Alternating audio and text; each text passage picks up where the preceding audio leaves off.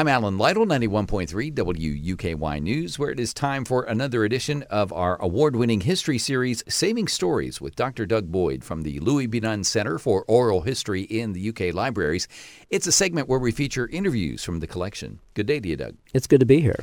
Doug, it's Black History Month, and today we are highlighting a musician that not enough people know about. That's exactly right.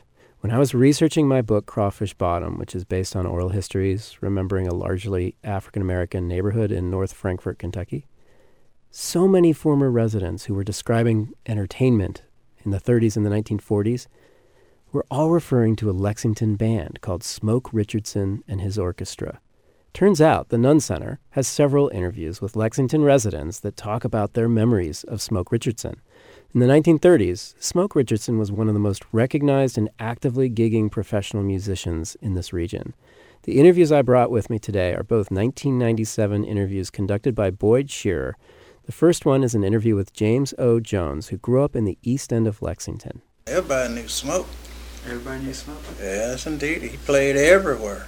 Smoke Richardson's daughter, Sonda Richardson, recalls some of the venues Smoke Richardson played in. Circle H was one of the places. And for sales, he played at the Lyric. He played uh, three or four different little places in Deweese Street. Uh, he played um, churches, funerals, weddings. Smoke Richardson uh, played the saxophone, and uh, he had bands at different times of different sizes. Sometimes he had an orchestra that sometimes I guess he had a ten piece band orchestra, and uh, uh, I think he was noted more for his orchestra, as it says right here, orchestra. Mm-hmm. See, he was noted more for that than he was the band. Yeah, he really was. He had a, actually a nice and a vast repertoire of music, but he was also known his. Uh, I guess, signature song, as you would say, would be Trees. And my mother used to tell me how he would uh, play Trees during his concerts, and a lot of the people would make fun of him, like, oh Lord, here comes Smoke Richardson playing them old trees. This is an old song, and rock and roll was just coming into the, you know, the Rams, everything. And, and uh, I don't think he was too impressed with too much rock and roll. He played uh, my club. Uh, used to use him there. Uh, we'd have five or six or maybe more dances a year at, at, at Charles Young Center.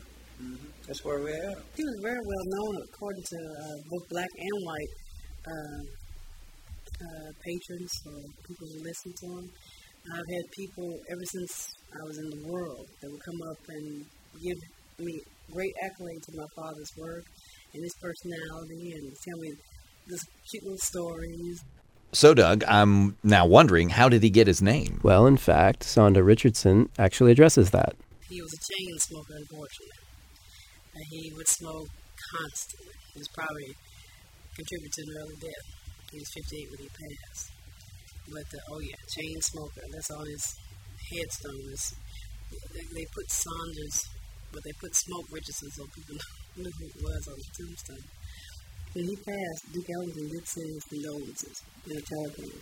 I understand that Smoke Richardson is memorialized in a mural on one of the walls of Al's Bar in downtown Lexington. That's correct. And I have heard that there is an old 78 recording of Smoke Richardson and his orchestra floating around, and I am now on a mission to hear it. And I, for one, would love to hear that myself.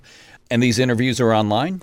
These interviews are online as well as many others that all are remembering Smoke Richardson and his orchestra. They're online at KentuckyOralHistory.org. But we've also launched the Tell a Story Archive Initiative, where listeners can call a phone number and record a story that they want us to include in the archive. And we thought this would be a great opportunity for listeners to actually call 833 859 7272. That's 833 859 7272 and share their memories of Smoke Richardson's music or their memories of the music scene, Deweese Street, or the Lyric Theater during this particular time in Lexington's history. Doug Boyd from the Louis B. Nunn Center for Oral History in the UK Libraries has been our guest again on Saving Stories. Have a good one. Thanks for having me.